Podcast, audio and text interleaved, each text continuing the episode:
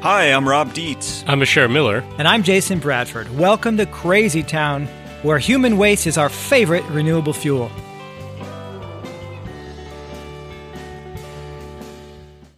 Okay, guys, this is the final episode of the season of Crazy Town. Finally. Whew. And ah. I, I wanted to start by sharing a story, which is maybe it's a little risky because it might bum you guys out, might bum our listeners out too. But, but I want to share it for a reason, which I'll get to.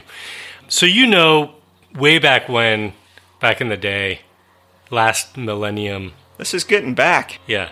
I uh, I actually worked at a place called the Shoah Foundation, which was this project that was started by Steven Spielberg to document the stories of Holocaust survivors, and we were doing video uh, interviews with Holocaust survivors from around the world. It was an amazing job. Yeah, really intense. You know, that was my like first job out of college, and I was working in the production department and one of the jobs that I had was getting all of these, helping coordinate these interviews that were happening in all these places where we didn't have offices around the world. So, like England was one of the countries I was working with. I was working in Brazil and Venezuela and Sweden and South Africa and places all over the world. And we would get our staff, you know, we had these volunteers in these countries and we had PO boxes there. And what we did when we uh, reached out to interview people is we just had this like flyer that would be dropped off at like you know temples and other Jewish community centers in these diff- all these different countries around the world, and it was just a flyer that asked people to like fill in their information, and we would ask things like where were you born, and you know what what, what was the date of birth, and um, what was your experience? Were you in any you know in any concentration camps, and which ones were they? And then people would send them into the PO box. Well, because of security concerns, they would send all the mail to us in California, and we would open the mail, and then we would send the information back to them. Back in those days, I was faxing a lot. A wow. Lot faxing. Yeah. So I was responsible for opening this mail and looking at these at these like little flyers with this little bit of information, and I got trained eventually to look for these patterns, right? And to realize some things. I wasn't a Holocaust historian. I didn't know any of this stuff, but I was surrounded by these brilliant people who could make these connections just based upon like this person was born in this town around this date and they went to this concentration camp. Oh, this is a really rare story. We really need to record this interview. Oh, right, okay? right. So this guy I worked with, this guy named Martin, who was this genius guy from from Prague, he once told me about these this group of boys called the Birkenau Boys. Okay, and the Birkenau Boys were uh, basically boys that came from Czechoslovakia and were sent to Birkenau. Birkenau was the, the largest death camp um, that the Germans ran. And they were pulled out and selected to uh, serve basically as runners for the Nazis in the camp. Um, and they were like teenage boys, 14 years old or so. And there had been this guy who we was one of the very first interviews we ever did. His name was Helmut and he told us a story about how basically he had gone up to Joseph Mengele, who's this infamous doctor. Some people, mm-hmm. some right. The, he was the guy that was selecting. You're going to work, and you're going to the gas chamber. Yeah, and he would also pull people out to do experiments yeah. on them. Okay, and Helmut said, I went up to Mengele, and I asked, you know, I asked him to save me. I could do something, you know, to help. And he was so taken by my bravado, basically, that he laughed and he just decided to pick me. And then this other boy heard me do this, and he ran up to me and he asked me to go up to him and, and save his life as well. And so I did. I went back to Mengele and I asked him to save this boy as well. And Mengele couldn't believe the the balls on me, basically, you know, that I would do this. And he just decided to pick a bunch of kids to save, to serve as messenger boys and runners or whatever. And Helmut had told us a story and I got to be honest, there are sometimes we would hear stories that we just didn't believe. And, and, sometimes it was because people honestly just wanted to convince themselves a story. In many cases, Holocaust survivors, other people who've gone through really horrible traumas, to survive, they did all kinds of things that they might not have done in under normal conditions, right? So they sometimes people would change their their memories. Yeah, right. right we right. thought Helmut was one of those guys. Even the memory mechanism might fail under right. such circumstances. That's right. So we just thought Helmut, and he was a blustery kind of guy, you know what I mean? Mm-hmm. And so we just thought, uh, but it turns out that there were these boys, you know, and And this guy Martin told me if you see anybody who's a, was about this age and who came from Prague or came from, you know, came through Theresienstadt, which was this like other camp, flag that because that might be one of these, you know, it turns out 89 boys. Wow. And they had really important stories to share from interacting with, you know, the, the Nazis who were running these camps, you know. Yeah. And so one day I, I saw this flyer from England of this guy, and he had the right dates. You know, the, some of the information was right, but he didn't say anything about being a Birkenau boy. Didn't talk about any of that stuff. And I went to Martin. I was like, "Hey, is this maybe something important?" He's like, "Yeah, maybe it is." So let's ask the interviewer who's going to interview him some questions to see if we can figure this out. Because we would always do a pre-interview questionnaire, and the guy had no memory of any of this stuff that we talked about that we're asking about. And so we thought maybe that's, there's nothing. But then, in the course, uh, you know, of the interview, he basically he blanked out huge chunks of his life story of what his experience was during the war you know his childhood before the war he really lamented that he couldn't remember these things but he did remember this one thing and that was asking this other boy to save him because he had No gone way. up to this to a, a, a nazi and when we heard that oh my god. we're like holy shit like helmut was right right. this and this Helmut was and this was the Yeah. first one yeah that instigated it. and and we uh, we were like freaking out basically when we when we understood that this had happened and so we actually reached out to helmut and we said we think we found corroboration of your story because none of the other boys that we had interviewed could corroborate what helmut had said Yeah, they because weren't the first they didn't one. know why Yeah. they had been picked right and we wound up putting these two guys together we asked permission we asked them if they wanted to to be reconnected and Helmut actually traveled to England to, to visit this other guy. And when the guy saw him, all of his memories came back. Everything came back for him. That's almost movie like. Yeah, and in fact, when we were trying to do some promotion in different countries, like a lot of uh, the reason why we got people to step forward to ask to be interviewed or to volunteer to be interviewed is because this was after Schindler's List came out, and we would try to get Schindler's List played on national television in these hmm. countries as a way, and at the end they would put these like a call out for Right. Holocaust survivors, and so we would do all kinds of different things, and and at some point, I think we got contacted by the press. After Schindler's List ran, People magazine asked us if there was a story Yeah. to be told. And we told them this story. And the People magazine in England actually ended up telling a story about these guys. But the reason I bring this whole thing up was because, you know, here we did this season talking about hidden drivers. And and that to, I was really thinking about that experience, both for me, my experience of being in a situation where I was able, I was getting all this information, all this data, and I was able to start seeing some patterns, you know, and pursuing these things and following my curiosity and having resources to turn to to say, could this possibly be this?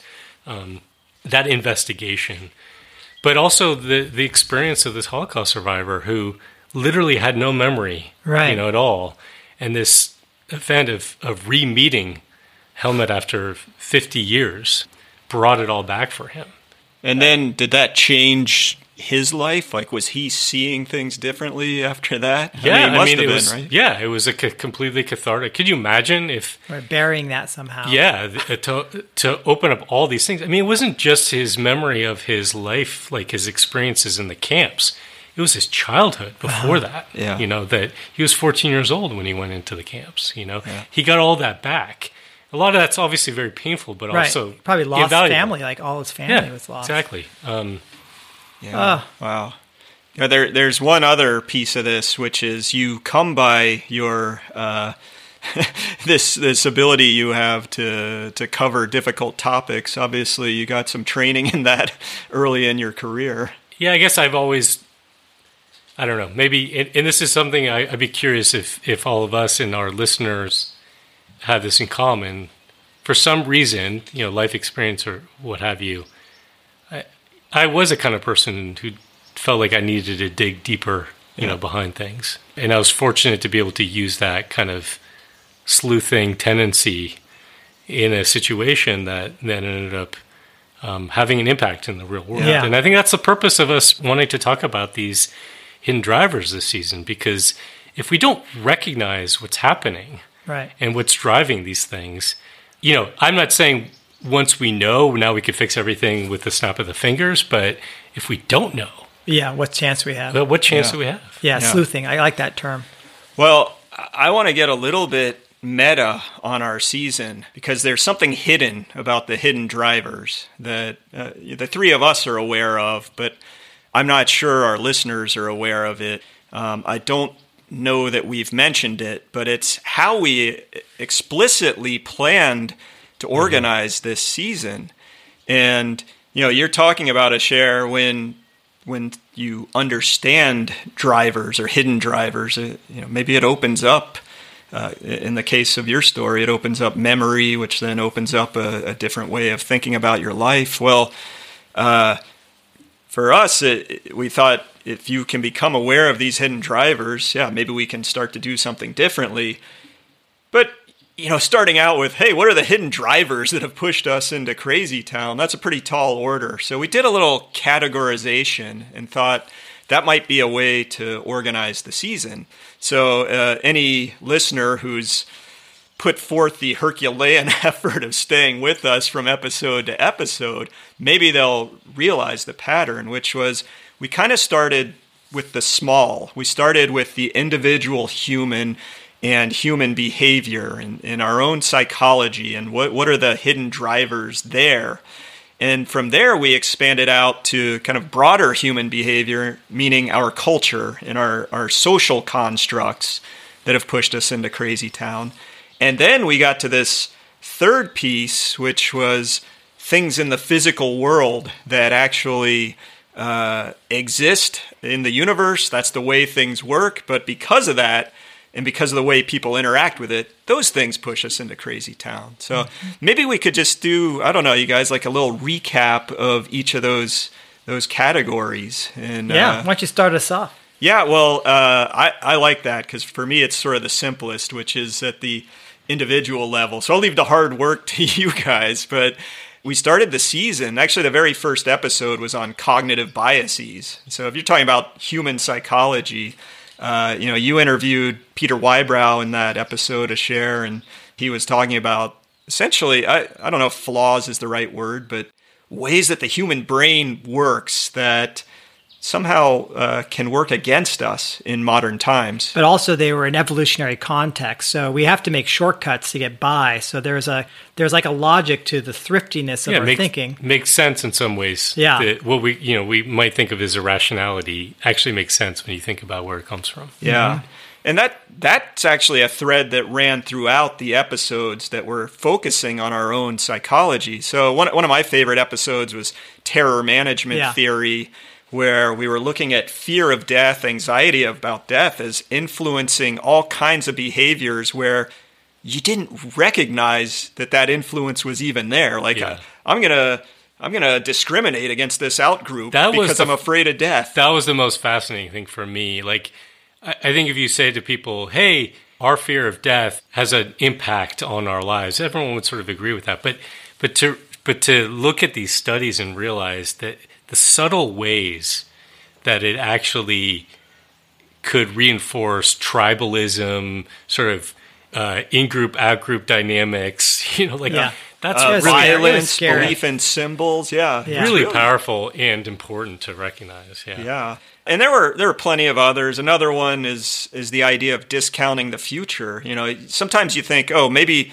maybe that's a social construct. Like we talked about interest rates, for example, and you know the way financiers and economists think uh, in that episode, but. Some of that is just built into how humans experience time and how we think in the world, which, again, like you mentioned, Jason, uh, in an evolutionary perspective, was an adaptive thing, but maybe in modern times is kind of screwing us over. Yeah, and then you know on the social constructs side of things, and of course these things all bleed into each other, right? I mean, we did this episode on self domestication, which I, I find kind of an interesting one because it, it kind of helped create conditions for some of these other constructs that we that we have, like complexity and specialization. We talked about the rise of cities. You know, when we became agrarian societies, we developed cities and hierarchies, and that that led to you know people have specialized roles and and then complexity of society to the point where like if we have problems we just double down on complexity to solve them. The myth of progress we talked about how important of a social construct that is so much so that i think we don't even recognize that it's it's something that is like a belief system that just about all of us have have inherited. Um, talked about money. We we talked about how all this complexity and, and technology has led to even more challenges with like our attention, being able to focus our attention on things that matter. Uh, yeah, I don't know if there were ones in there that really struck stuck with you guys or not. Oh, definitely. Like the, idea of the myth of progress. It's almost hard to put that down as an episode because it's it almost puts us in a category of we're against progress, you know, and it it that's not the case, but it's the notion that somehow we're preordained to make progress and that and how you define progress is really important. Yeah. Uh, and and it's almost like uh, i don't know. It it it feels like look we're already kind of putting ourselves on an island by being so against some of these systems that uh, make up our, our culture but that one especially puts us on puts us on a really we're like Tom Hanks in a movie Castaway. We're out on this island where we, we ain't getting off.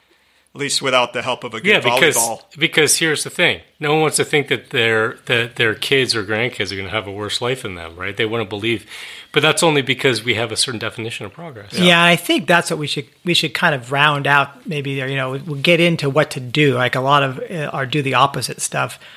Um, we'll get into some maybe how we deal with that, but, but you know, what we also did towards the end is we brought up some hidden drivers. These are terms and concepts that maybe you hadn't heard of before that are very important, like net energy, like the maximum power principle.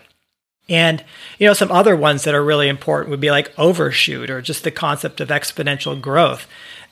Knowing how key these are. Like these are these are these are laws of physics and, and nature and i just wish that all of those were sort of etched in everyone's consciousness and at the forefront of our minds when we're making decisions but they're not.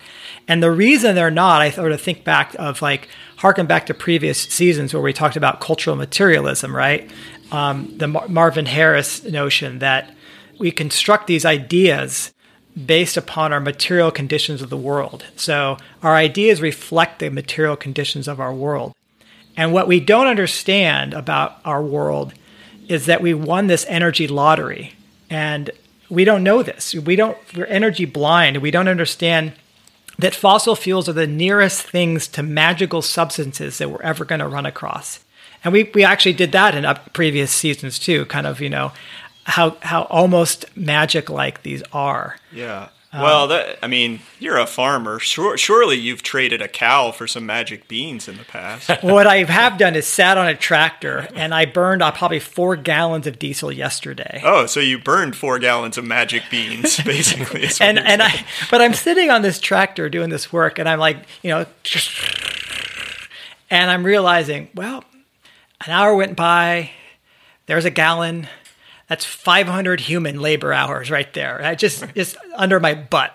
Yeah. So you know, I'm aware of this stuff when I'm doing it, but it's because of their magical properties that we've developed this world that's made these incredible technological advances, and now many of us live and depend upon these machines that we really don't understand. So it gets back to complexity. It get back. It gets back to the myth of progress. These technical advances they're incomprehensible to us and they've gone on for generations. And so, of course, they've developed a mythology. And of course, now, because I can sit on my butt and drive a machine, very few people need to farm. People are moving into cities, urban areas. So, of course, we've disconnected from nature. You know, there's not that many people now that have to work out in, in, in natural type environments to earn their livelihood. And and so people are literally walled off in their homes. So, you know, these physical reality we've created actually is disconnecting us from sort of deeper realities, is what I'm saying. It, Right. And what's interesting, bringing it back to sort of the the human behavior and and Yeah. kind of the human brain stuff. Some of our behaviors that seem like they might be irrational, uh, cognitive biases, our susceptibility to conspiracy uh, theory thinking, that kind of stuff. You know, one of the things we're pointing out is that in some ways that that's old, right? It's it's an old part of us, and that we need to grapple with that.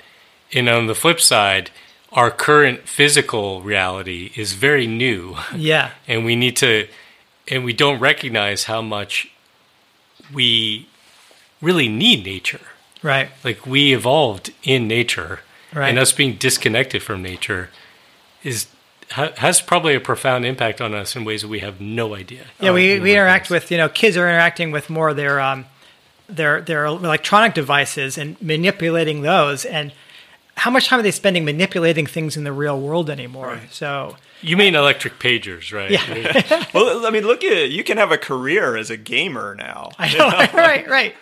And we and now you know we have to. You know, the money thing was interesting because uh, connecting money now. So we have the our ability to actually get food and and keep shelter is not dependent upon our skills at manipulating the real world. It's our skills of of manipulating our or fitting into our social environment Right. so that we can get this social construct named money which allows us now to trade for things we need Okay, so you are bringing up a, uh, a, a kind of an aha for me that I mm-hmm. want to share because one of the important things I think is as you go and start realizing there are these hidden drivers or you see something in the world, you got to have a Yeah. bit of an aha. Or you know, it, it doesn't have to be one epiphany, but you know that that would be nice when it works out so cleanly. But you you you have to come to a realization either from something you've witnessed, experienced, heard, learned, to be able to make an actual change in your life. And you bringing up the money thing yeah. is, uh, oh, it's boiling up for me now. So, okay.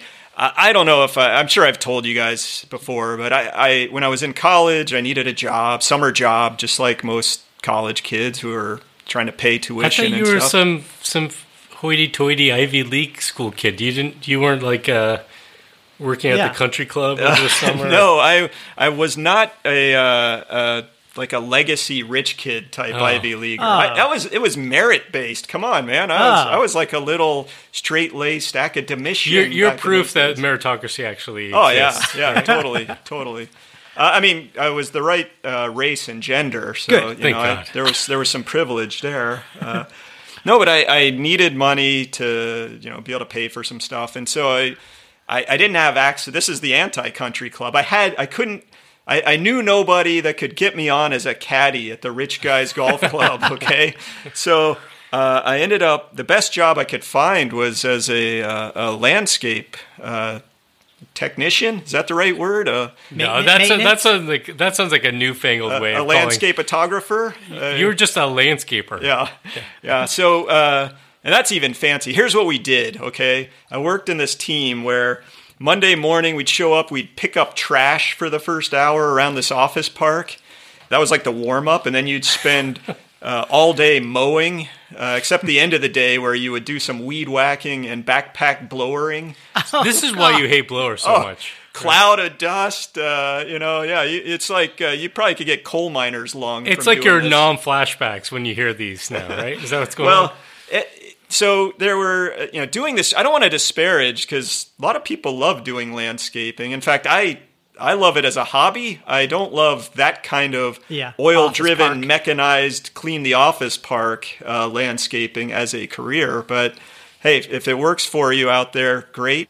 But it, it, it wasn't good for me. Except there there was something that was nice about it was all that time of walking around, kind of uh, pushing equipment, gave you time to think. Okay, and so a couple of ahas came to me. I mean, one is why this came up, Jason, is what you're talking about with money. I started realizing so many people are doing jobs that they they would never have picked for themselves as the way I spend the bulk of my time Yeah. other Uh, than a just third to of your life or whatever. Yeah, just to but just to get this, you know, this green stuff that you can then go and hopefully do with what you want. But so many people get trapped into just doing like, oh, I'm, I'm just paying rent with this. I'm Yeah. not actually leading the life I want to lead. And it, it's just a vicious cycle. So that was one aha, which has totally changed how I look at career and work life balance and all that stuff.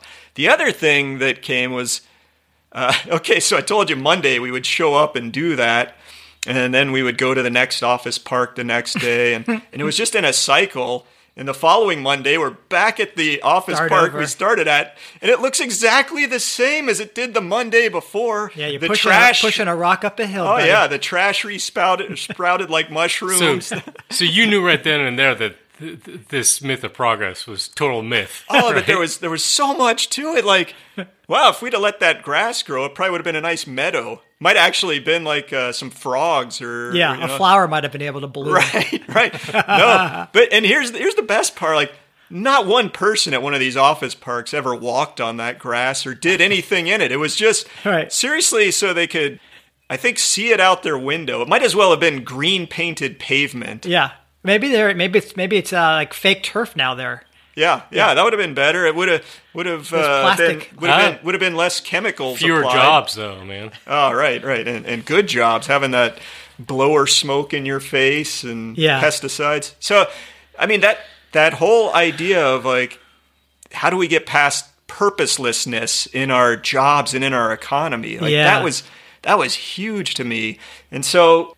Again, kind of bringing this back, it's about finding ahas. And so I was wondering, what you know this was new for us looking at hidden drivers and trying to think in depth about them did you guys come up with some ahas on this season that that have hmm. stuck with you Well, something that I kind of gets to me is, is sort of thinking about human behavior and the social constructs we have. It sort of helped explain to me why it's so difficult for people to go as far as I'd like them to go, to make as many connections and to jump, you know, to the logical conclusions. And I know we've mentioned uh, Jeff Bezos before, where he gives this talk where he sounds like uh, Dennis Meadows, you know, of Limits to Growth. And for like 45 minutes or so, he's giving the perfect limits to growth talk.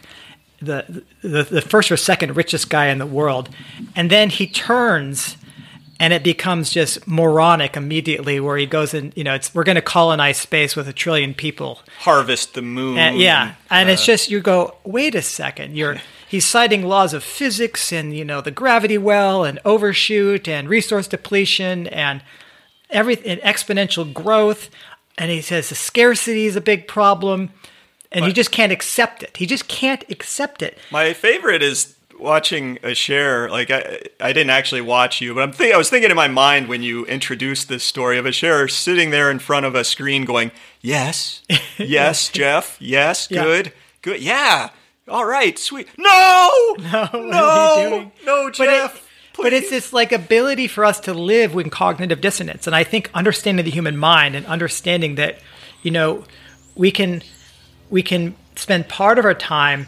thinking these thoughts about reality, and and and putting these connections together, but then it hits a wall in a sense where other parts of our mind don't allow us to then really go to the logical final conclusion of this. So I see that just a little differently in that, and it was very telling for Bezos because it's exactly what you said, and that was that he he found this conclusion. You know, he he laid out this this challenge, Yeah. right, and he arrived at a conclusion, and he named it, and that Yeah. conclusion was because of these limits with energy and efficiency and all this, we are going to have to ration. Yeah, And he couldn't accept it. he could not accept. And it wasn't that Right, it right. wasn't that he had this other part of his brain that was doing these other calculations or had this like alternative set of facts. It was that his belief system was more important to him than than any rational case. Right. Right. rational and rationing doesn't fit into the myth of progress Right. right. Um, Rationalization does. and it Yes. may be you know because you know it's it's that old I don't know every quote is attributed Upton Sinclair. no, Mark Twain. I was thinking, Okay. right? You know the whole thing around. Yeah, maybe this is Upton Sinclair. Yeah. you I'm thinking the uh, Can't get a man. to believe something if his job is de- is dependent Right. upon the opposite or whatever it is. Yeah, yeah. Oh gosh, it's neither of those two, but I'm not going to be able to come up with who it was. It was Jeff Bezos. Okay. yeah. So because you know he he made all his money on this this Right. idea of, of progress, right? And he had and he talked about he had dreams of going to space, you know, when he was a little kid. But Yeah. I I just it it is so important to recognize that, and we suffer from this, I think, which is this sort of like, well, we have the facts, we know the truth. Mm-hmm. We either think if we just communicate those to people, then they'll get it and they'll do the right thing, or they're idiots because they don't get this Right. and they're hopeless. And the truth is that that we're all locked into these um, ways of thinking and of being that are contradictory and conflicting, and that facts will not win out at the end. If it's if it's a race between facts and beliefs and belonging, you know, Right. facts are not going to. For most people, not going to. So, uh, just real quick, power of the internet and uh, progress. Speaking of that, I just looked up who said that quote, and it was Jar Jar Binks. oh, thank God! Can you do it in his Uh, voice? no, actually, it was Upton Sinclair. You were right the first Uh, time. I'll give it. I'll give it to Jason. It wasn't Yeah, me. don't look how sausage is made, honey. Well, so another thing, I mean, you're talking about ahas. For me, and this is kind of an obvious, but I think is is something I've been kind of wrestling with a lot. Just trying to think about the implications of it, and that is that all these hidden drivers actually interact with one another. Yeah. And I don't want to do this like systems map kind of thing where you, you get dizzy with these Yeah, circles and arrows and all this shit, you know? Um, but you could actually start seeing, well, this hidden driver relates to that hidden driver, relates to that hidden driver, and they amplify each other. And And into positive feedback loops. Right, and that and that was part of the reason we wanted to talk about positive feedback loops because that amplifying feedback Dynamic, is something that is is a hidden driver of what's happening in the world, but is also something that's playing out with these hidden drivers interacting with one another, and it makes it all the more challenging to understand the system that we're dealing with, and also all the more important to understand the, the system I- that we're dealing with. I mean, I, I see your point, and I remember you talking specifically, specifically saying, "Oh, this hidden driver is almost like a master hidden driver because it's pushing that one." But I think that's too nuanced. And uh, what I learned is that death anxiety rules all. Oh, right. Okay. you're afraid comes of death, to death. Yeah. Uh, you're, it's all. It, that's that's why we are in a sustainability crisis. So just just stop fearing Okay. death, and it's it's the golden bullet that will solve everything. Thank God. Like, oh, except we haven't solved death yet. Oh, right. And, and Well, let's get Ray Kurzweil on here. Maybe he can help us out with this, right? well, and that net energy thing is still there, even if I'm totally fine with dying. All right. Damn it. Okay. Now, what were you saying then? The Uh, interaction between these drivers is important. no, yeah, it's huge, and and I think piggybacking on that, uh, maybe this is also obvious, but you know, we we started looking for these drivers, and it, let's not pretend like we got them all, right? Right, right. I mean, there's a lot of other things out there, ways we act, social constructs. Hell, we're even stuck in one culture in one part of the world, Yeah, right? Yeah, I mean, right. absolutely. there's stuff all over the world we're we're not aware of. So, and that's that makes it even more daunting. Is that there are drivers of our sustainability crisis, of our inequality crisis, of of the the kinds of problems we've been talking about that that we have not covered. And so, you know, there's uh, certainly opportunities for us and for listeners, for everybody to figure out what are some of the other things. We'll cover are- them in season 22. Right, right. that that that's your solo season, Jason. Jason's just gonna run seasons five through twenty. When, yeah, um, Well, uh, so I think we should get back to this. Is sort of what we did in our shows too. Is we had a structure where we would come back to say, like, what do we go from here, right? Well, first of all, listen to the, all the old shows again, and if you want to just get cut to the chase of what to do, usually it was the last third of the episode. We would we would um, We go, channel our George Costanza. yeah, channel the George Costanza and, and do the opposite. Uh, Making suggestions for both individual actions and as well as things you can do in your household, in your community, maybe you know public policy, etc. Yeah, and we, we even when we interviewed guests, we tried to draw out of them stories and ideas that you know where where, where they were kind of trying to do the opposite, or at least point out an idea that was opposing the the current culture, the current setup. Yeah. So uh, if we if we go back and listen and we find actions that we could take individually or that we could do to try to change policy, I'm thinking maybe maybe we could come up with just some of our favorites, some examples that we could we could share with listeners. And one of the ones I wanted to bring up is, uh, you know, I've mentioned terror management theory and death anxiety in this this episode. Yeah, Obviously, you're, that clearly one, obsessed with Yeah. death. Well, Yeah, that- yeah, that was a good one. that one affected me, and Yeah. uh, I remember the conversation with Michael Hebb, and and you, Asher, had done a, a death over dinner and found that it had a good effect. And I, I'm a little sad to say that I haven't done it yet, uh, mostly because of the conditions of the pandemic. It's hard to invite a group over to your house, but I'm I have so many dark jokes to make I about the about that right. Right, I'm keep to death myself. during dinner. Yeah. you know, Death soon after dinner. right. What, what better way of getting people together? To, you know, talk about death and run the risk of getting Yeah. COVID. It's like that Edgar Allan Poe story. Right. Yeah. right. Hey, who wants to come over to my house to die? Uh, so, but I, I I've talked to a couple friends, and we're we're definitely up for staging this when people feel it's safe to to gather up and and do it. So I, I plan on doing that, and one of my goals is just to monitor like how did talking about this affect how much I discriminate against out groups.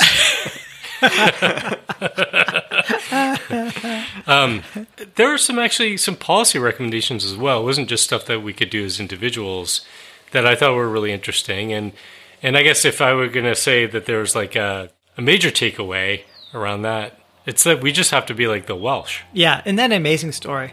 Yeah, so we're t- talking about the actually the conversation, Jason, you had with uh, Jane Davidson. We ended up playing uh, the interview that Vicki Robin did with her. Yeah. Um, I had technical difficulties. Yeah, just talking about you know the the effort that the Welsh government did, kind of the first of its kind, and hopefully not the last of its kind, where they passed the Wellbeing of Future Generations Act.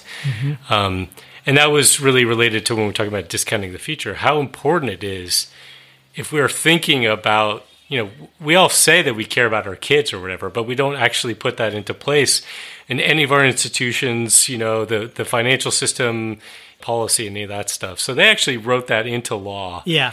And I think, yeah, yeah, you know, there's probably something to be said about the fact that the Wales is a relatively small country that they could do that. But well, let's let's think like the Welsh now. Maybe not like the Welsh were thinking in the colonialist expansion period, right? right, good point. Always uh, a time component here, I suppose. Yeah. Well, the uh, the interesting thing about this is that it, it kind of you know that act has been used to do sort of more detailed work. And one of the things that that I found fascinating is if you're a young person and you want to basically have a livelihood in a rural setting where you have land you can work and you can live. In a lot of nations like the U.S. and uh, and this is true in, in Wales, it's hard to do so. Like local land law doesn't allow you just to build a house in in a rural setting and start farming. There's all this sort of idea that these are industrial farms and we don't want the countryside to be pocketed by by households. But what they've done in Wales is they said, well, if you want to start a, a, a rural household that is actually based on living on the land, securing most of your food, most of your energy, deriving your income from land based activities, we're going to let you do it. So they're actually designing law to repopulate the Welsh countryside with people who are going to live there lightly, and they actually have an ecological footprint target that they're that people have to meet. So um, I, there's a there's some a really good interesting film about this. We can a short eight minute video we can put into our show notes. A pair of Welsh climatologists, for example, doing this. So these are people that have gotten really big educations, understand the climate crisis, and said, "Well, I'm going to go to the back to the land and farm." Yeah, I think that's really interesting. The the idea of uh, maybe combating or going up against laws that don't make sense for the world that we're inheriting. I remember uh, meeting a guy named Alexander Lee, probably back in the late 90s, early 2000s, and he started a, a group called Project Laundry List. Hmm. And what it was about was, I think he had found some examples where people just wanted to line dry their laundry, you know, save uh-huh. energy instead of yeah. throwing it in a dryer. But it was against the law. Right. You're like, oh, it's an eyesore. You're not allowed to hang your laundry. So he basically started agitating to get rid of those laws and, and make it like, hey, hanging your laundry is like a small gateway drug to sustainability. You yeah. know, like you you take this little step, you you don't need a dryer. You know, uh, magically clothes just want to become dry as long as it isn't raining out. You know? Yeah, and there's laws against uh, growing like vegetable gardens in your front yard, for example. The front oh, yard has to be a lawn. Thank God. Some kind of like, evil vegetable. You know, there, but there are organizations that have been doing pioneering work to challenge some of this stuff. Exactly. There's a group called Sustainable Economies Law Center. Uh, Janelle Orsi and others there who've directly worked. There are a bunch of lawyers, yeah, who have directly worked to change laws around some of these things, like people being able to to make and sell food from their own kitchens. Right. You know, there's another group that was started in Texas called Project Better Block. And that just started because a bunch of people wanted to basically fix up this old theater in downtown Dallas. And they were trying to get a whole bunch of volunteers to come down, make a big party out of cleaning this thing up. And they found out that they're like all these ordinances on the books that kept them from having like they wanted to set up like a bike lane and bike parking. They that sounds up, like an illegal idea exactly. that we're going to have to shut down. They wanted to set up like little tables out front on the sidewalk where people could sit. They actually tables. wanted to have flowers. Flowers. Like, all of these things were against illegal. certain ordinances. so what they ended up doing was like like going into the to the ordinances, the whatever the books of the city they they flagged all the ones that they were going to break. They printed them out and they put them on the windows of you know this building, and they invited all the city council members to come down to this party. They intentionally broke all the rules. They posted the ordinances on the walls, and then they showed all the city councilors like these are all the things that we're breaking basically yeah. by having this party. right. And and they were like the city councilors like, yeah, that's stupid. You're yeah, right. They, and they broke, changed them. Uh, they broke yeah. the minds of the city councilors at the same time, which is totally inspirational. A bunch of other people have done similar kinds of things. Yeah. So there, there is a way to get involved in public policy, whether it's big like the like Wales um, or small like that. I guess. Yeah. yeah. Well, there's a lot of do the opposites that we we covered over the season. I agree, Jason. Uh, you know, I can't remember them all here, but you can go back and listen. But maybe just a couple of, of patterns around that. one of them that I think came up repeatedly for me was that death. Well, no, I wasn't going to say that this time, but now, yeah, it's probably death. Uh, no, uh, is that you really got to start getting more and more comfortable with a systems view of the world and trying to understand what feedback loops are happening and how that thing over there is really leading to this thing over here but then this thing over here is you know it's it's a way of perceiving the world that we don't learn in school and you know unless you happen to be in the right classes or get the right teacher or professor. So it's kind of on on us as individuals to start figuring that out. Yeah and i also the system that I, we sort of talked about a lot is the mind and one of the systems we talked about. And that is a very interesting complex system. And so i think learning about the human mind and techniques for sort of recognizing your thoughts and where their thoughts are maybe coming from. So there's lots of good research on how the brain is organized, you know, the, the different role of actually the left brain and the right brain, which we didn't go over within the show, but it's fascinating. The ability to use techniques like meditation to think to really think about how you're thinking and recognize where your emotions are coming from and to basically make decisions about what are you going to use? I, what parts of your brain are you going to use? And, I had this little um, techno fix dream. Yeah. I was wishing like I don't know, when I was a kid, Radio Shack had these little fire helmets with flashing lights on top okay, of them. Yeah. And I wish uh, I wish I had one of those that when my lizard brain takes over, the light would go off and let me know. Yeah, so that I could I could stop and do right. what you're talking about. You got like a throbbing amygdala right, right. now. Like yeah, settle down. throbbing amygdala. That's a great name for a band. Yeah. Yeah. A, a so, nerd band for nerd. sure, but no, I think we have to be, you know, kind of figure out if you can be a little monk-like, I guess, in terms of staying calm in a storm, Yeah. recognizing what's going on with your own brain, having empathy, and then be able to like have a theory of mind so you can recognize what's going on with other people too. I want to also just uh, say, following on that, that I know at times the three of us sound like we, oh, we know what we're talking about, and you know, here we are in a podcast, It's all uh, doling out uh, expertise and advice and stuff. But this part of it was really humbling, right? I mean, trying to talk about the imperfections, let's call them, of how the human brain works, how it has evolved, and how how we as humans tend to see the world. It's not like the three of us could sit here and say, "Well, that's them, those people out there who have these cognitive biases," whereas we're above all that. No, we we Right. I felt like I had to kind of look at myself and realize, you know, I'm just as susceptible as anybody else. You're think- terrified of dying. I we know that. I think my brain Is that is why you human, keep talking about it so much? but but yeah, it, it's it's something that everybody doesn't Yeah. matter how smart or educated, especially how smart you think you are. Yeah. uh, you Dunning Kruger. yeah, exactly. you you you got to deal with this just like everybody else. I, I think you bring up a, a good, a really good point, Jason, and that is the idea that understanding how our minds work is actually an important task. It's something work, that you yeah. could actually work on, and and we didn't talk about this very much, but there are also things that that people can do in, in terms of practices that help us have more capacity to deal with challenges. You mm-hmm. know, there's there's a lot of talk in psychology and therapy around this idea, this concept of a window of tolerance. Hmm. And somebody we know, uh, her name is Leslie Davenport, talks a lot about this in the context of people dealing with their anxiety over climate change, mm-hmm. but it applies to all kinds of things. And that is our ability to widen our window so that we can s- stay relatively calm and think more rationally in- Yeah. in, s- situations of stress. Now, the techniques are different for different people.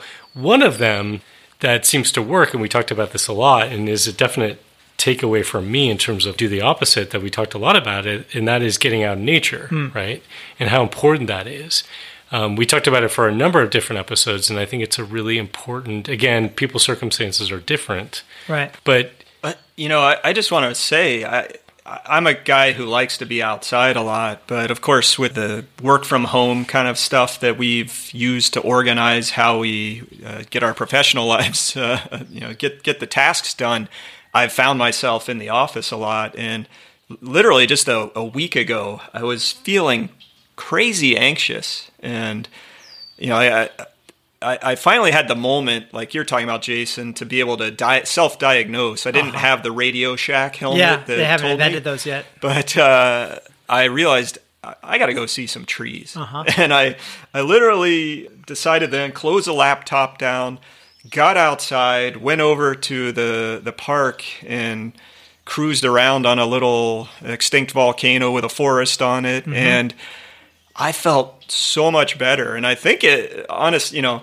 like I said, I like to be outside, but it was really related to us talking about this as a kind of cure. It, I, I Yeah. had to go out, get in nature, and it, like that, it really did shift my perspective and my mood. Yeah, I think we evolved in nature, and there's this sort of the type of stimulation it provides us is is a normal type of stimulation that I think it helps our body settle, and I think it's so important that, if you're ever feeling off kilter, that that may be maybe a cure, right? And it's this really interesting dynamic in the in the mind where you both want to have sort of the um, the calming effect, right? Maybe, but you also then also want to be active in a sense of being able to use that frontal frontal cortex to maybe think through things. So you're both accepting kind of you know the stimulation from the world and the sounds and the smells and the sight, and you're you're connected then to the real world. But what's allow you to do is it's allowed you to use that part of your mind that can actually think clearly and plan and kind of imagine well. And I think that's sort of the state of being we're going to we need to try to get into as much as we can. I don't know why, but when you said use the frontal cortex to think through things, I thought of using the frontal cortex to put nails through things, like like using your forehead to pound a nail through the wall. I don't know why. That's I, maybe, not a frontal cortex decision. I don't. Think. Maybe it's because woodpeckers have been pounding away on my house lately. They're very active right now. Yeah. Yes. Uh, can I? Can we close with a challenge? Okay. Right? In a plea, maybe it's it's like a combo challenge plea, right? Which is a combo challenge plea. I'm yeah. excited. I mean, I want to challenge our listeners, and I want to make a plea to our listeners. And if you've listened to this podcast at all, you'll know why we believe this so strongly, and that is things are going to become more and more destabilized. You know, the compounding, you know, environmental and social crises that we're facing, the craziness that we've experienced just over the last uh, 15 months, 18 months, however long. We don't know exactly how things are going to play out in the future, but I, I, it, I would feel confident to say that there's going to be a lot more moments of crisis and surprise and uncertainty and, and hardship for a lot of people.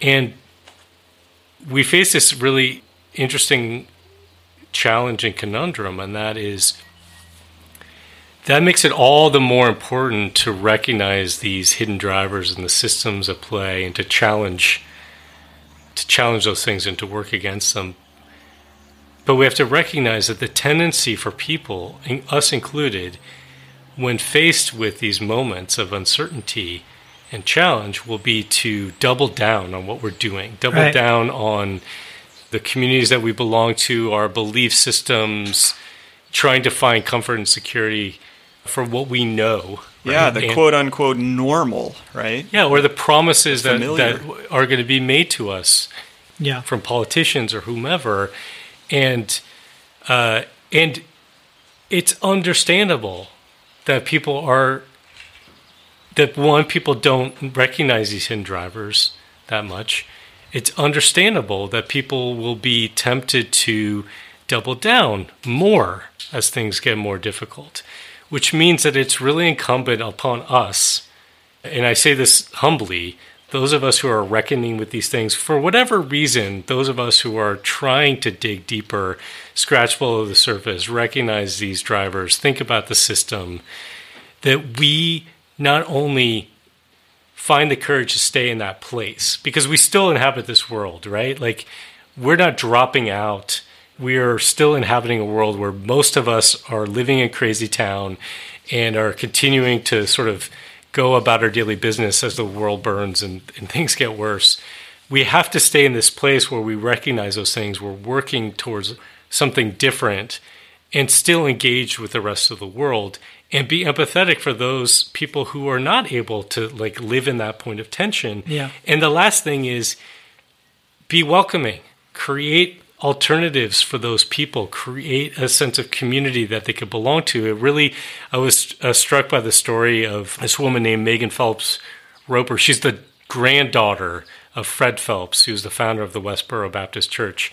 Westboro Baptist Church is probably the most reprehensible, disgusting kind of hate group that exists in some ways in, in this country. I won't tell the whole story about, about them, but she's somebody who grew up in this, this entire family grew up in this in this very closed group where their constant interactions every day were with people who re- responded with hate and animosity towards their message, which just just because they're doing these like they're like going out to they're the ones who hold up and yeah f- signs basically saying God hates fags. It's not my term; it's their term. right, right, and and that just got them more and more entrenched in their Right. small community. And she talked about what she ended up leaving. Yeah, and and she ended up right. leaving her mom, her Right. family, and and she's talked about what it took to allow her to do that. And there are a few different things that were key. There were, there were moments where things kind of cracked open for her, and she was able to ask questions. And she might have been somebody who's predisposed to ask questions. You know, maybe not mm-hmm. everyone is. But the key thing for her was that there was a, an alternative community that she could reach out to, mm-hmm. right?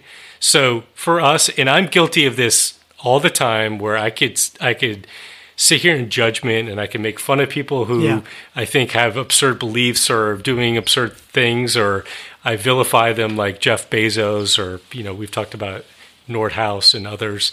We need to stay humble and empathetic and be welcoming and have an alternative community and alternative ways of being so that folks have something to turn to. Because if they don't have that alternative, they're going to get locked in and even deeper than they are now. And I think that's sort of why this episode or why this podcast is around is we kind of want to feel that, you know, I think a lot of us that are willing to dive deep into these things and ask these questions and kind of go down the rabbit hole and, and have some really scary thoughts or conclusions. Um, it's easier to do that when you know that you have others that are accepting of where you've gone and what your line of train of thought is. And so, if you want other people to sort of like join you uh, in Crazy Town, in a sense, in terms of the Crazy Town worldview, then I, you know, I think you're right. You've got to be less judgmental of others who aren't already there with you, and that's that can be pretty hard because you may have felt like many times in your life you've been judged harshly for not believing the myth of progress, yeah. right? Yeah, and guess what? You can have fun along the way creating that community or even just being a good community member. I mean, uh, for us, maybe that boils down to making some poop jokes and uh, and having uh, fun with this podcast. But really, trying to create the world that can work for everybody. You know, whatever small piece of that you have, it can be a ton of fun. And we've heard from some listeners who are changing up what they're doing in their lives and really enjoying the experiment. So your challenge, is share and your plea, uh, in some ways, it's more like an invitation to fun, or at least it can be. I'm not trying to sugarcoat it and say there isn't going to be difficulty in the change, maybe even some pain and loss and giving up on some activities that just aren't really going to fit in with a sustainable future. But God, there's a lot of fun to be had yeah. too. And I, I'm just looking forward to some of that. Yeah. And what challenge isn't hard, but ultimately worth it?